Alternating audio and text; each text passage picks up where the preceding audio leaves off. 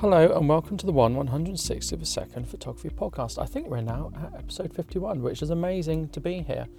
And speaking of sort of things that are amazing, I've started to put the episodes on YouTube and I've managed to get the back catalogue onto YouTube, back catalogue of episodes onto YouTube, that is. So that is amazing because that was an awful lot of work that that took me to do but that's there. So you can go on youtube and a link will be in the description below and you can listen at your desktop to all the podcasts for free. I want to talk today about i had a bad shoot is what i've titled it but it's a bit wider it's wider than that. It's i'm going to be talking about organizing shoots other things along those lines. So i did have a bad shoot and i wasn't happy with it and it did make me reflect on shoots that i do how I organise them, what I want to get out of them, etc. Now, let me just clarify it was a shoot with a model, so it's not going out into the countryside, it's not doing street photography, it's not doing landscape or anything else. It was portrait shoots, fashion shoot, you could call it, with a model. Now, I use a, a sort of casting website that puts models, designers, photographers all in contact and you, and you can arrange shoots. And you can pay a model, or you can have a model work for free, or a model can pay a photographer or can work for free. Now, each has different sort of strengths and weaknesses, and each has advantages and disadvantages, and they are a bit different. Now, generally, when both people give their time, model and photographer, it's referred to as TFP, and that stands for time for print. And so I like to do a lot of TFP shoots. I have paid to do some shoots, but mainly I do TFP shoots. So, really, if both people are giving up their time and both people are travelling, then both people need to have something from that shoot. The obvious thing is both people need images. So, yes, both people get images. So, the model gives their time and gets some images. The photographer gives their time and gets some images. So, it means the model doesn't have to pay the photographer and the photographer doesn't have to hire a model. So it all seems win win, but sometimes it isn't. So some photographers will just give the models all the images and say, there you go. Some photographers will watermark their images, some photographers will only give the model certain images. Some will edit them, some won't. There isn't a standard really how is the model supposed to know what they're going to get? Well, the key thing really is communication. A model may put a casting up looking for a TFP shoot, and photographers will apply or get in contact, and the model will pick one photographer or more than one photographer and make arrangements. If a photographer puts up on this site um, a casting for a TFP shoot, they will get models applying and they pick whichever model or models they want to shoot with. The, the site I use allows you to like book a session in and then give references later. So that's really good. And, and some sites do that and some t- sites don't do that. I find things work best when there's a reference system and you can book things and people confirm rather than they just don't turn up or they forget, which is frustrating. So I looked on this site, I think on a Saturday, and a model had put up like a late casting call and I got in contact, said, Yeah, I'd like to do a shoot with you. And we arranged it and we arranged a time and a location.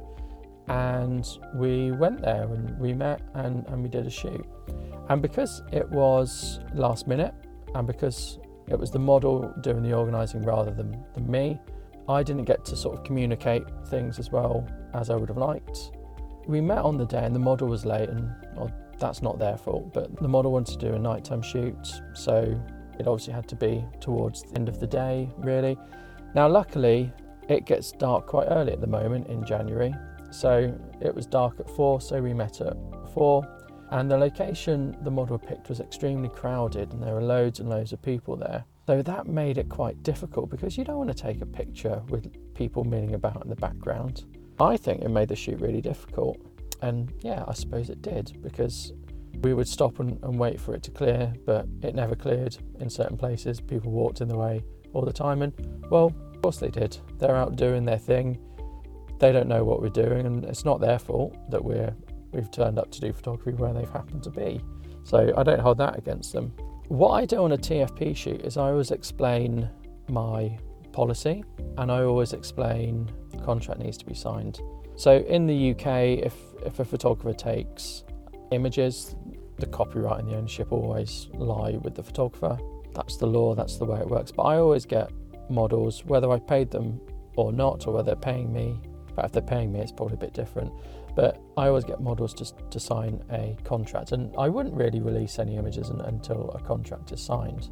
And I got a fantastic app that day to get contracts signed because you can bring a paper copy along with you, and in some ways that's easier. I tried various apps and various ways of doing it, and I thought I'd try this app today. Now, it was late in the day, I wanted to get back and I, I, shot off quickly. I had to queue in the tube station, it was that busy where we went. This shoot was in London, so I, I needed to get back, so I, I didn't get around to doing the contract. I had explained how things were going to work. To be honest, everything was rushed. Before the shoot, arrangements were rushed. On the shoot, everything was rushed.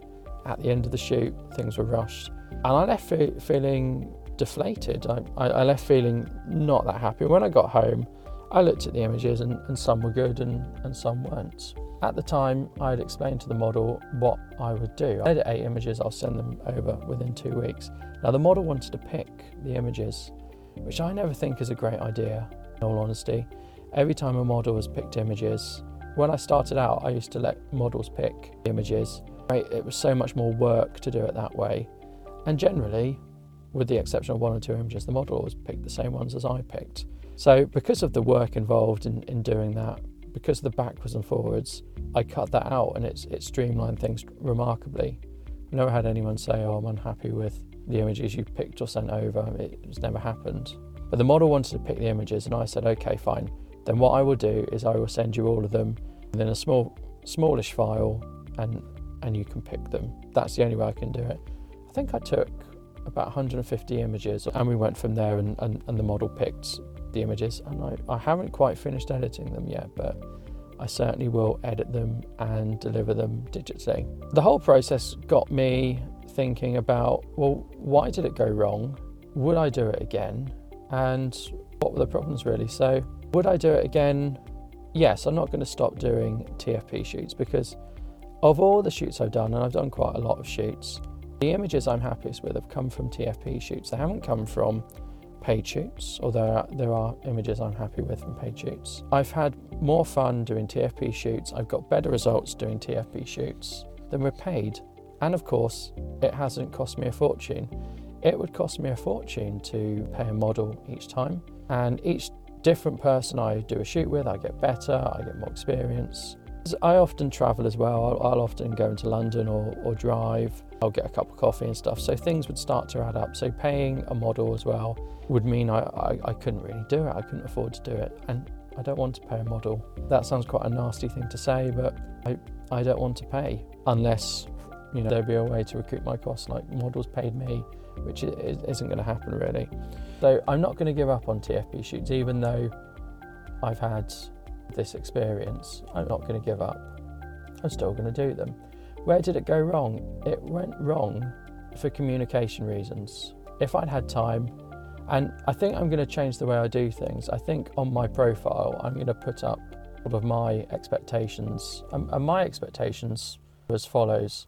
After the TFP shoot, I select eight images and I send them over to you digitally within two weeks and, and they'll be watermarked and I won't do anything unless a contract is signed. I, those are my expectations, really, and, and those are my sort of minimum requirements. Now, I suspect other people have different expectations, and probably where expectations don't meet, that's when there's a problem. Some photographers will give all the images, some photographers may even give the raw files, some will give high res JPEGs, as I sort of alluded to at the start. Each photographer is going to be different. Some photographers don't mind giving all the images, some do. Some will edit all of them, some won't. When you're dealing with someone who only has one, typically only has one set of clothes, and you take 200 images, and the difference is going to be either facial expression, pose, or location where you take them, then there isn't going to be a great deal of variety. So I always try and put in variety.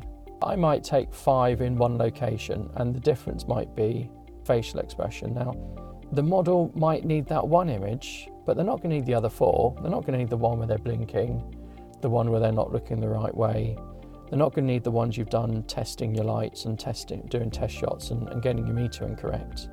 So there's going to be so much they don't need. So I really don't understand why anyone would give those over because they just take up space on whoever's hard disk. They're never going to be used.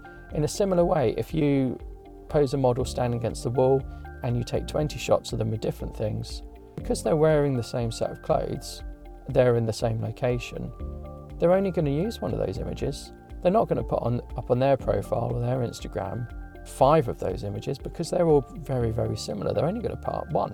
They're only ever going to use one. So I always feel eight images is a fair deal. I used to only do four images when I started, and then I decided I would do more because it, it took me a long time to edit. So I thought I'm only going to do four images.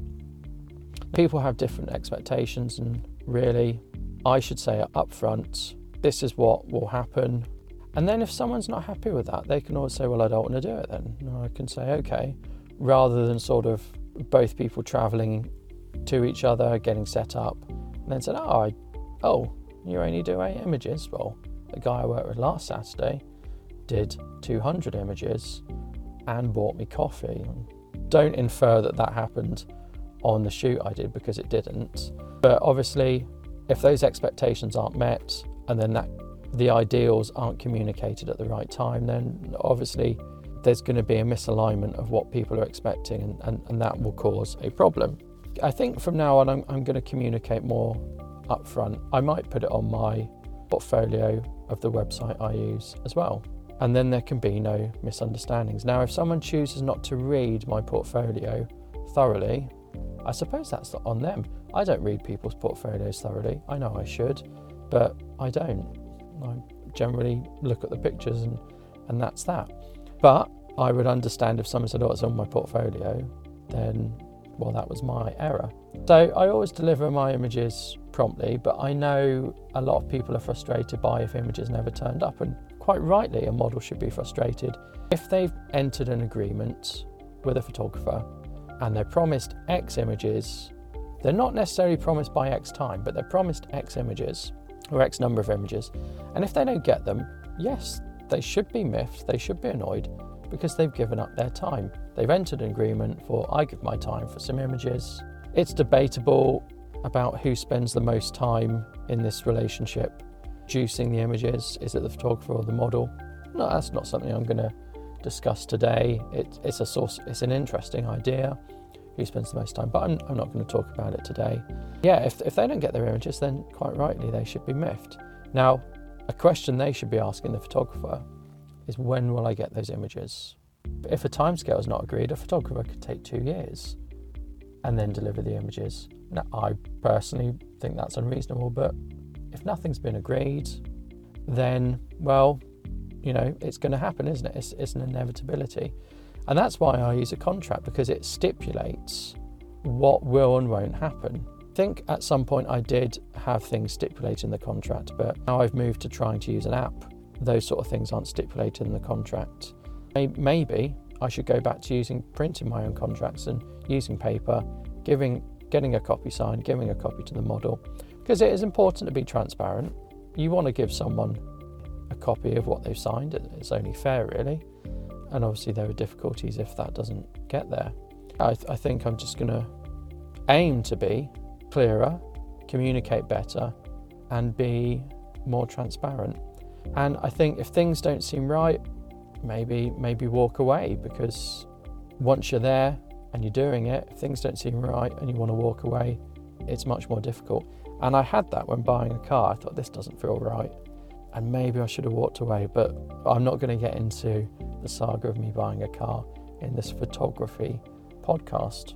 So I hope I've explained what a TFP shoot is, the benefits of doing it, and there are considerable benefits of doing a TFP shoot.